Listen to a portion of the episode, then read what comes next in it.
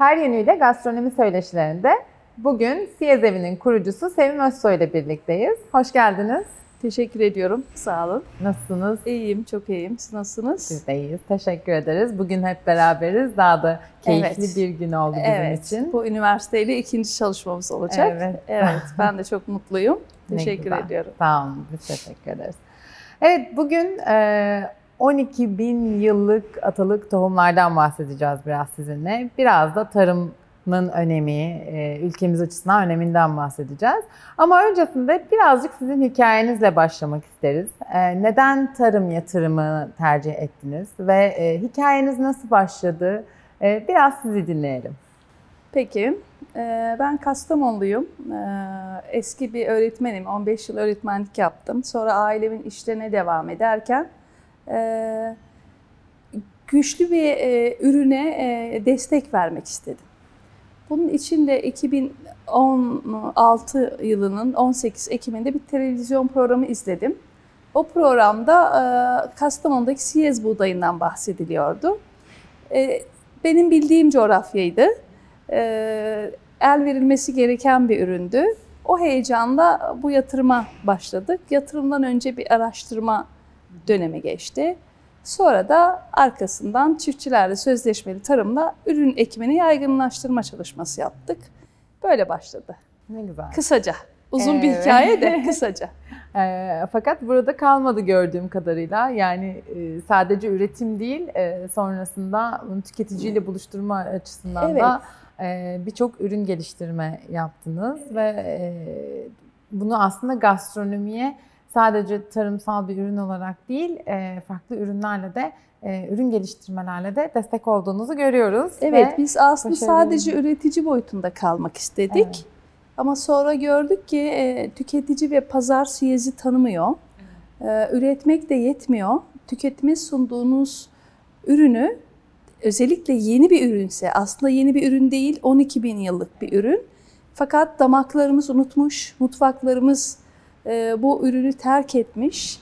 E, modern buğday, dediğimiz buğdaya yer vermiş.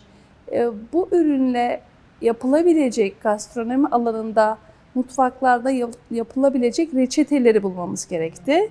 Onları tanıtmamız gerekti. Ee, sonra bu ihtiyaç bizi fırın açmaya kadar götürdü.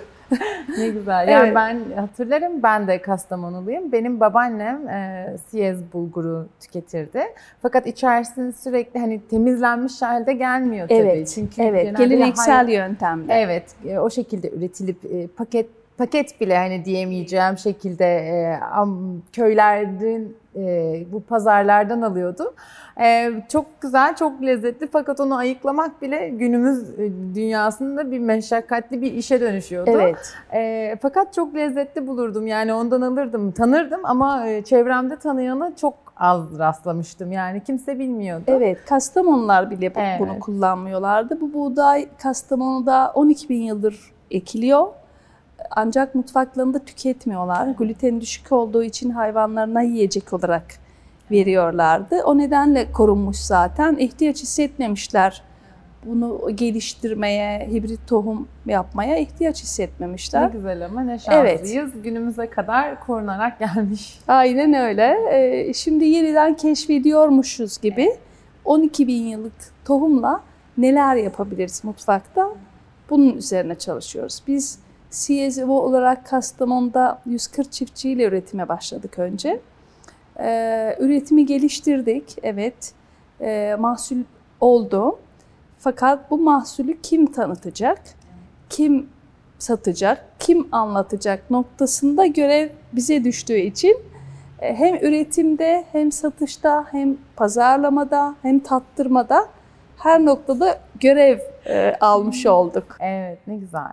Ee, peki bu atalık tohumların bizim gastronomi e, yani e, Türkiye için diyeyim gastronomi dünyası ve ekonomik açıdan önemli nedir sizin açınızdan? Evet, özellikle bu salgın döneminde bu önem maalesef çok acı olarak da hissedildi. Ee, yerel çok önemli. Ee, bir kez o yereldeki çiftçiler onu üretmeyi biliyor. Ee, bizim genlerimiz de onu tüketmeye alışkın. e, aslında damaklarımızda unutmuş değil, unutturulmuş. E, yerel tohumu yetiştirmek bir kez çiftçiyi kalkındırıyor. Beslenmemizde yeri çok fazla. Sizin bölüm itibariyle biliyorsunuz bütün bütün e, Anadolu topraklarında yetişen her tür ürünle çok çeşitli, çeşitlik çok fazla. Her tür ürünle çok güzel yemekler çıkartılabiliyor. E, ve bunlar bizim ülkemizin değerleri. Şimdi ben maalesef Kastamonu'ya gittiğimde konakladığım otellerde e, siyezli bir ürün yiyemiyorum. Mutfaklarına koymuyor otellerimiz. Buradan da söylüyorum, şikayet ediyorum. koymuyor. Otel müdürleriyle görüşüyorum, otelin sahipleriyle görüşüyorum. Diyorlar ki biz mut dünya mutfağını koyuyoruz. O da ne? Patates kızartması, pilav, spagetti, e, bir takım et çeşitleri. Şimdi dünya mutfağı buysa Kastamonu'ya insanlar niye geliyor o zaman? Değil mi? Yani bu bu yerele e, merak ettiği için, yereli istediği için insanlar gidiyor ama yerel bir yiyecek bulamıyor. Ben de buradan küçük bir mesaj vermek istiyorum o zaman. Evet. Aslında dünya mutfağı dediğimiz şey dünya mutfağı diye bir şey yoktur. Evet. Yani dünyanın genel bir coğrafyanın bir mutfağı yoktur. evet. He, oradan buradan aslında devşirdiğimiz ürünlerle burada bir dünya mutfağı konseptini biz yaratmışız ve bunu her yere aşılamaya çalışıyoruz. Fakat kendi özümüze sahip çıkmıyoruz Evet. dediğiniz gibi. Halbuki Evet. özümüze sahip çıkıp ve bunu geliştirmeye, bunu modernize etmeye, günümüz koşullarına uyarlamaya çalıştığımızda hem çok daha özgün hem de e, çok daha yani hem yabancı turiste hem yerli turiste damağımızın alışkın olduğu lezzetlerle ortaya bir şey koymuş olacağız. E, ben de mesela bu konuda çok e, yaralıyımdır. Yani dünya mutfağı, dünya mutfağı diye bir şey yok. Evet. Öğrencilerime de söylerim hep. Yani bir Fransa'ya gittiğinizde bir e, ama yani ülke örnek vermeyeyim şimdi. Herhangi bir ülkeye gittiğinizde sizin karşınıza dünya mutfağı diye bir şey çıkmıyor. Ya kendi yöresel bir e, mutfağa çıkıyor veya etnik bir mutfak olabilir, bir Hint restoranı olabilir vesaire. Başka bir mutfak çıkıyor karşımıza. E, daha butik. Biz burada e, devşirme ürünlerle bir şeyler yapmaya çalışıyoruz. Özentiden Kendi- kaynaklanıyor Evet, bence. Kendi Yani ürünlerimizi Evet. yitiriyoruz. Evet. Ee, üretimini desteklemiyoruz. Evet. Ee, kaybediyoruz. Aslında kökümüzü, özümüzü kaybetmeye başlıyoruz. Ee, bu anlamda haklısınız. Keşke e, otellerde siyezi kullansa, onu tanıtmaya e, çaba gösterse, e, dünya mutfağından örnekler olan ürünleri siyezle yapsa, Evet. e, evet. füzyon yapsa e, ne kadar güzel Yani olur. biz şimdi kendimiz bunu yapıyoruz. Tamam. Ee, cookie Türk mutfağında olan bir şey değil. Siyezli cookie, cookie yapıyoruz. Yani e, bu orada e, ürünü içine yerleştirerek yapabileceğiniz bir tarif var. Onu o zaman kendi coğrafyamızın buğdayıyla yapıyoruz. Hatta diyoruz ki hem sağlıklı hem lezzetli. Ee, o nedenle de e, çok geniş bir alan burası. Bu geniş alanda yapacak hepimize çok görev düşüyor. Ee, sınırlar koymamak lazım. Daha geçen hafta Kastamonu'ya e, çok önemli turlar gitti 29 Ekim'de. Ee, tanıştıklarım hep beni aradılar. Kastamonu'da ne yenir, ne içilir. Şimdi onlar özgün bir şey istiyor işte. Yerel halk bunu bilmiyor. Yerel halk özeniyor. Dışarıdan gelen de özgün bir şey istiyor. Böyle bir zıtlık var. Ben şimdi düşünüyorum, ha, evet şu konakta kalabilir, şurada kahvaltıyı yapabilir, Yere, yörel işte e, şey var orada, etli ekmek var mesela. Kastamonu'nun pastırması meşhur, orada pastırmalı bunu yiyebilir falan. Gidenler de çok mutlu oluyor bunu duyunca. E, yerel halk, hani burada e, çok önemli benim sonradan kendimin tespit ettiği bir şey var.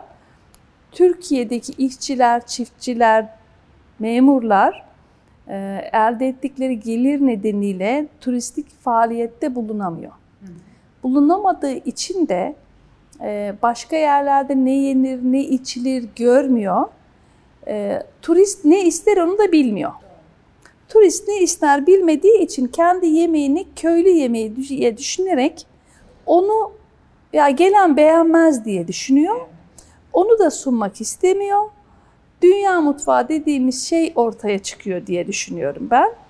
Ee, aslında onlar kendi yemeklerini koysa ortaya, hikayesini anlatsa, kendi sunum e, araç gereçleriyle sunsa, gelenler inanın yer sofrasında bile yemekten çok mutlular.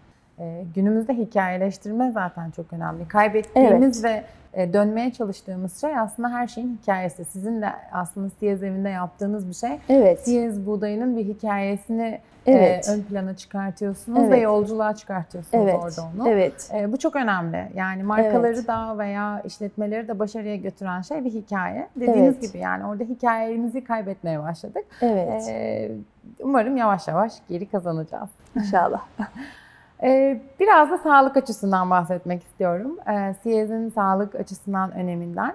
Ee, hem de e, denk geldi aslında. Üniversitemizin yakın zamanda Potsdam Üniversitesi ile Almanya'daki Potsdam Üniversitesi ile ortak bir e, çalışması oldu. Ve burada 25 e, tane Alman buğdayıyla 20 tane Türk buğdayı incelendi ve bu buğdayların içerisindeki alerjen proteinler tespit edildi. Bunlarda neye sıkıntı, neye sebep oluyor dersek vücudumuzda bağırsak problemleri yaratıyor, sindirim sistemi bozuklukları yaratıyor. E, bu da çünkü, çok yaygın. Evet. Çok yaygın. Çünkü bu buğdayların içerisindeki bu e, amilastripsin inhibitörleri dediğimiz protein grubu e, karbonhidrat ve proteinlerin e, bağırsaklarımızda sindirilmesini önlüyor. Şimdi baktığımızda yapılan araştırmada e, ki son, elde edilen sonuçlar e, Türkiye'deki iki tane buğdayın bu e, protein grubu açısından oldukça düşük olduğu yani e, aslında sindirim açısından e, sıkıntı yaratmayacak, çok daha düşük seviyelere sahip olduğunu gösteriyor. Bunlar da Kastamonu ve Erzurum siyezi. E, bu anlamda da aslında oldukça değerli ve katma değeri yüksek bir üründen bahsediyoruz. E, siz de zaten sağlık açısından gluten ürünler tüketemeyenler zannediyorum tercih ediyor. hangi gruplar genelde sizin müşteriniz? Yani bu faydaları fark eden, daha sağlığına önem vererek çünkü günümüzde gerçekten e, sağlıklı beslenme sadece rahatsızlığı olan değil, rahatsızlığı olmayan kişilerin de bir yönelimi haline geldi. Ee, sizin ürünlerinizi kimler tercih ediyor acaba genelde? Şimdi öncelikle Siyez'i kısaca anlatırsam ben. Siyez az önce de söylediğimiz gibi 12 bin yıldır e, yetiştirilen bir ürün. E, Kastamonu topraklarına adapte olmuş. Hı hı. Bu ürünü eğer e, çok fazla e, gübre ile beslerseniz boyu çok uzun oluyor, yatıyor, çiftçi bunu biçemiyor. Bu olumsuzluk aslında biz tüketiciler için çok iyi, ilaç kullanamıyor, gübre kullanamıyor. O nedenle de ilaç kullanmadan üretilen bir buğday haline geliyor. E, zaten şu an günümüzde buğdaylar üzerine büyük bir tartışma var genetiğiyle oynandı, oynanmadı, hibrit, içi katkılı falan filan koruyuculu. Şimdi burada aslında son dönemde okuduğum güzel bir yazı var. O yazıda diyor ki aslında suç buğdayda değil, tarım ilaçlarında. Tarım ilaçları vücudumuza girdiği zaman vücudun tepkisi buğdayaymış gibi görülüyor. Aslında ilaca tepki veriyor vücudumuz. Alerji durumu da, rahatsızlık da ilaçtan kaynaklanıyor. Yani kimyasal gübrelerden kaynaklanıyor. Siyez gübre gerektirmediği için gübre verdiğiniz zaman da boyu uzayıp biçim hasat kısmına uygun olmadığı için Siyez'de ilaç yok. Biz e, Siyez'e ilk başladığımız zaman e, çok araştırmalarla ilgili elimizde veri yoktu. Biz kendimiz bunu analiz yaptırdığımız zaman baktık ki gluten oranı normal buğdaya göre marketten X bir marka buğday aldık. Onu da götürdük. Siyez buğdayını da götürdük. Ona göre %50 gluteni düşük. İlaç olarak, ilaç olarak karışım 140 çiftçinin paçal ürününü götürdük, analiz yaptırdık. İlaç kalıntısı 670 küsür maddede sıfır çıktı. Bakın 600 70 maddede ilaç kalıntısı sıfır çıktı. Belki herhangi birisi attı çiftçilerin ilaç ancak e, o kadar e, doğa bunu muhteşem bir hale getirmiş ki 12 bin yıldır kuraklığa, hastalıklara, aşırı yağmura dayanır şekilde günümüze ulaşmış. O Ki ilacı buğday çok dayanmaz evet, yani hani o yağmura. şeye de e, hastalıklara böceğe böcek de olmuyor. Tarlada o da olmuyor. Bunlara karşı çok dayanıklı olduğu için dışında bir kavuz var tanenin dışında. Ee, o kavuz içindeki daneyi koruduğu için hastalık da aslında daneye ulaşmış olmuyor. İlaç da aynı şekilde. Siyezin farkı bu. Onun için de alerji yapmıyor. Ama bir hastalık grubu var ki çölyak. Bu çok önemli. Onlar sıfır gluten tüketmesi lazım. Siyez'de gluten %50 oranında. Bunu e, üstüne basa basa söylemek istiyorum. Bazı Siyez satıcıları gluten yok diyor. Var. Biz defalarca analiz yaptırdık. Gluten %50 civarında. Ee, onun için çölyak hastaları tüketemez. Onlar ancak buğday grubunda hiçbir buğdayı tüketemez ancak kara buğday dediğimiz buğdayı tüketebilir. O da buğday bile değilmiş. Kuzu kulak familyasındanmış. Onu da biz yeni öğreniyoruz. Ancak alerjisi olan özellikle e, bağırsaklarında alerjik reaksiyon olanlar tüketebilir. E, son dönemde bize çok fazla kanser hastası, şeker hastası, onun dışında e, lenf bezleriyle ilgili, guatırla ilgili şikayetleri olan hastalar bize geliyor. Diyet yapmak isteyenler bize geliyor. Direkt doktorları öneriyor. Ne kadar Evet yani biz bizim söylediklerimizle değil, biz zaten onlara soruyoruz. Doktorunuz öneriyorsa alın diyoruz. Bir de tabii protein değeri çok yüksek olduğu için vegan ve vejeteryanlar geliyor. O da çok önemli. Protein de çok arttı. Evet, evet. Bir de tok tutma özelliğinden dolayı diyet yapanlar geliyor. Bu şekilde. Birçok şeyi bir üründe aslında evet, toplamış evet, gibi oluyor. Evet. Ne kadar güzel. Ee, biraz da tarım yatırımından yine bahsetmek istiyorum. Ee, tarım yatırımı yapmak isteyen birçok kişi evet. var ama nereden başlayacaklarını evet. bilmiyorlar. Evet. Ee, o kişilere e, nasıl bir yol haritası çizmeliler? Ne gibi bir önerileriniz olabilir? Evet. Evet, ben de bunu son dönemde çok fark ettim. Bana çok gelen oldu. İstanbul'da yaşayıp e, belli bir bütçesi olan, tarıma yönelmek isteyen, e, bunu safiyane duygularla yapan da var. Bir de vay tarım bu ara çok popüler oldu gideyim bir orada bir şansımı deneyeyim diyen insanlar var. Şimdi tarım yatırımı e, doğru yere doğru ürüne yapılmalı. Evet çok ihtiyaç var çünkü e, yüzde doksanın üstünde toplum şehirlerde yaşıyor. Topraklarımız boş duruyor. E, ben kendimden örnek verirsem kendi topraklarımı biliyordum. Kendi topraklarımızın insanlarını biliyorum. Bağım var. Oraya gidip bu işi kurmam benim hayatımı, işimi daha kolaylaştırdı. Ben gidip Urfa'da bir şey yapmak istesem başarırdım belki ama bundan daha çok zorlanırdım. Benim burada hani e, tavsiyem herkes kendi coğrafyasında bir ürüne yatırırsa ama o coğrafyada yetişen bir ürüne yatırırsa. Şimdi siyez popüler oldu diye Urfa'dan da siyez istiyorlar. Ben diyorum ki orası çok sıcak. Biz mercimek ekiyor muyuz Kastamonu'da diyorum. Ekmiyoruz. Siz de orada kendi coğrafyanızın ürününü ekin. Şimdi Türkiye'de bu sorun var. E, o yıl ne popülerse başka bölgelerde o ekiliyor. Pazarı var mı bilmiyorlar. Şimdi eğer yatırım yapacak kişi bütün bunları araştırır, kendini hazır hissederse, küçük küçük şehirlerde ekonomik sıkıntısı olan çiftçilerle ortak girişim yapabilir. Orada onlar üretirken küçük bir işleme tesisi açabilir. Bütçeyi ona akıtabilir. Ee, çiftçimizin az önce dediğim gibi üretme ile ilgili sıkıntısı yok. Pazarla ve tanıtımla Özellikle de ambalaj yönetmelikleriyle falan sıkıntısı var. Tedarik zinciri aslında. Yani tedarik Evet. zincirinde e, önemli boşluğu doldurmak gerekiyor Evet, anladığım. evet. Bir de tabii bu yatırımcılar daha çok yurt dışına giden, başka ülkelerde neler yapılıyor onu da gören yatırımcılar olunca daha da güzel oluyor. Onlar e, ürünü bu sefer ihracat boyutunda tanıtabilirler. Markalaştırıp Markalaştırabilirler. E, yani araştırınca yapılabilecek çok iş var. Ama başkaları yapıyor bu sektörde para var düşüncesiyle girerlerse mutsuz oluyorlar.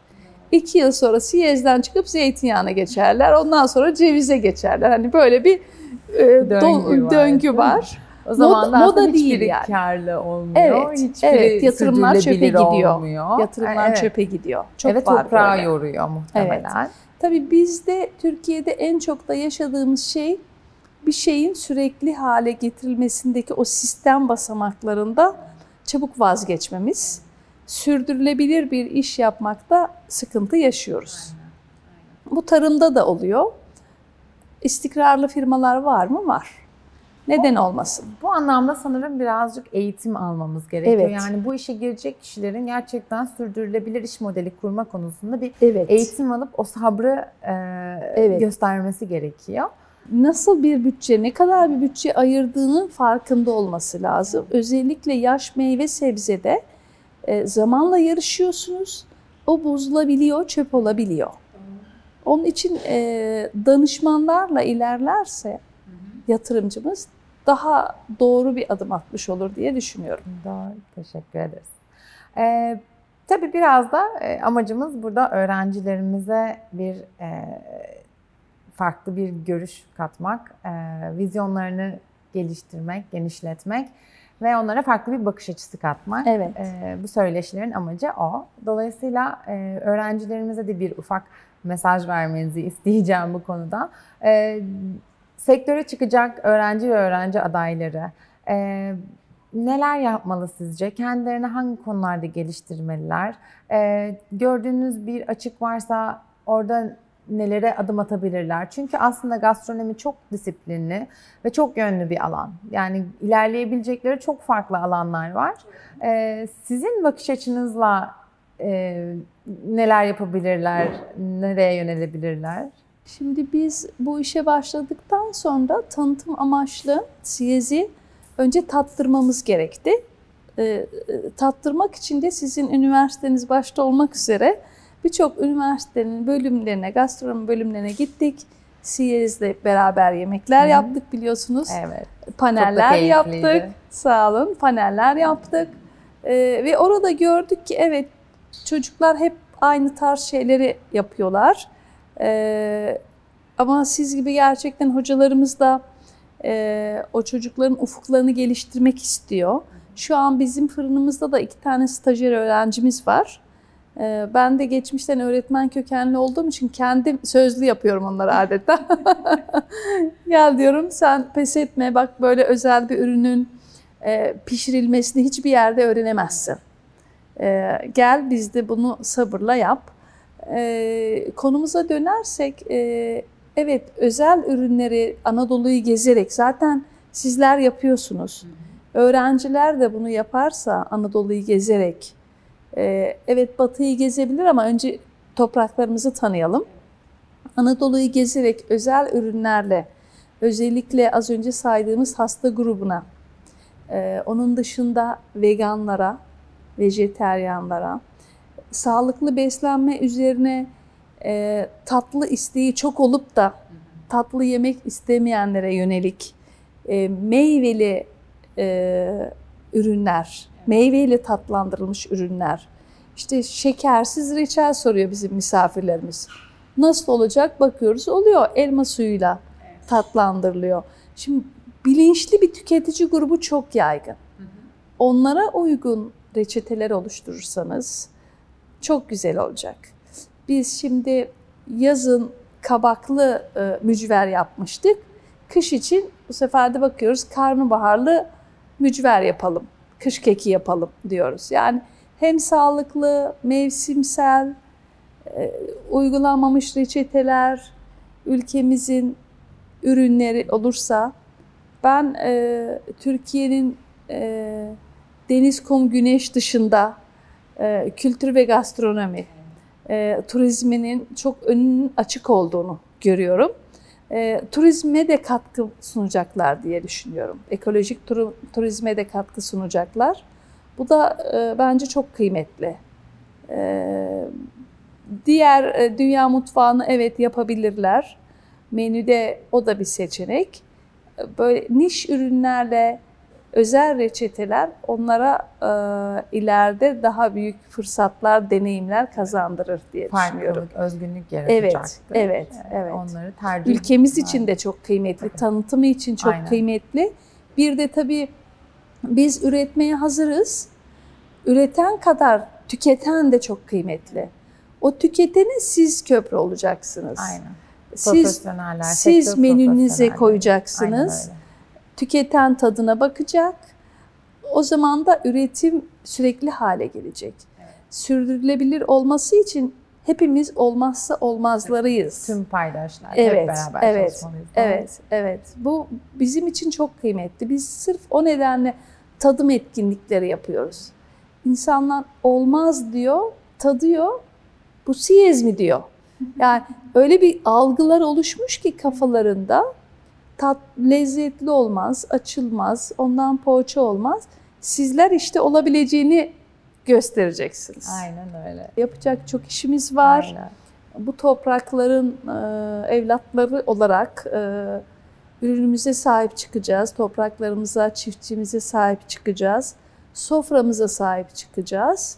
Soframızı işgal ettirmeyeceğiz diye düşünüyorum. Yurt dışından gelen bu kadar çok ithal ürüne, bu kadar çok paralar verince ben çok üzülüyorum. Doğru. Ee, onun için de e, bir tüketim yaparken yerli üretim mi diye sormanızı rica ediyorum. Çiftçiye destek vermek için hepimiz şikayet ediyoruz ama e, hepimiz çiftçi olamasak da bunu yapabiliriz diye düşünüyorum. Çocukluğumda kutladığım bu yerli malı haftaları Evet. geliyor aklıma hep. Şu an yok herhalde görmüyorum. Kuru yemiş bilmiyorum. meyvelerle yapılırdı evet, daha çok. böyle yerli ürünleri seçer Evet. toplardık. Evet. Aslında hala bunu koruyor olmamız gerekiyor. Yani evet, haftada bir yerli malı haftası yapmak yerine gerçekten, gerçekten e, çok özellikle kıymetli. gıdada Evet. e, yerli ürünü. Bu sadece e, ekonomik açıdan değil, çevre açısından ekono Evet. e, çünkü e, karbon ayak izi daha düşük oluyor. Evet, Yerel ona değinemedik. için, e, Doğru. Üreticiyi destekliyorsunuz. Yani aslında çok yönlü e, bir Göçü fayda sağlıyor. engelliyorsunuz. Aynen. Aynen öyle. Doğduğu yerde doy- doyacak o Aynen insanlar. öyle, öyle. engelliyorsunuz. Şehirler bu e, karmaşık hale Evet, gelmeyecek. Evet. E, böylelikle daha aslında hepimiz için sürdürülebilir bir yaşam modeli de oluşturuyor. Evet. Yani tüm ülke için diyebiliriz. Bu hiç zor değil. Farkındalıkla ilgili bir şey. Aynen. Farkında olursak hepimizin yapabileceği küçük şeyler büyük bir dağ ortaya çıkarabilir.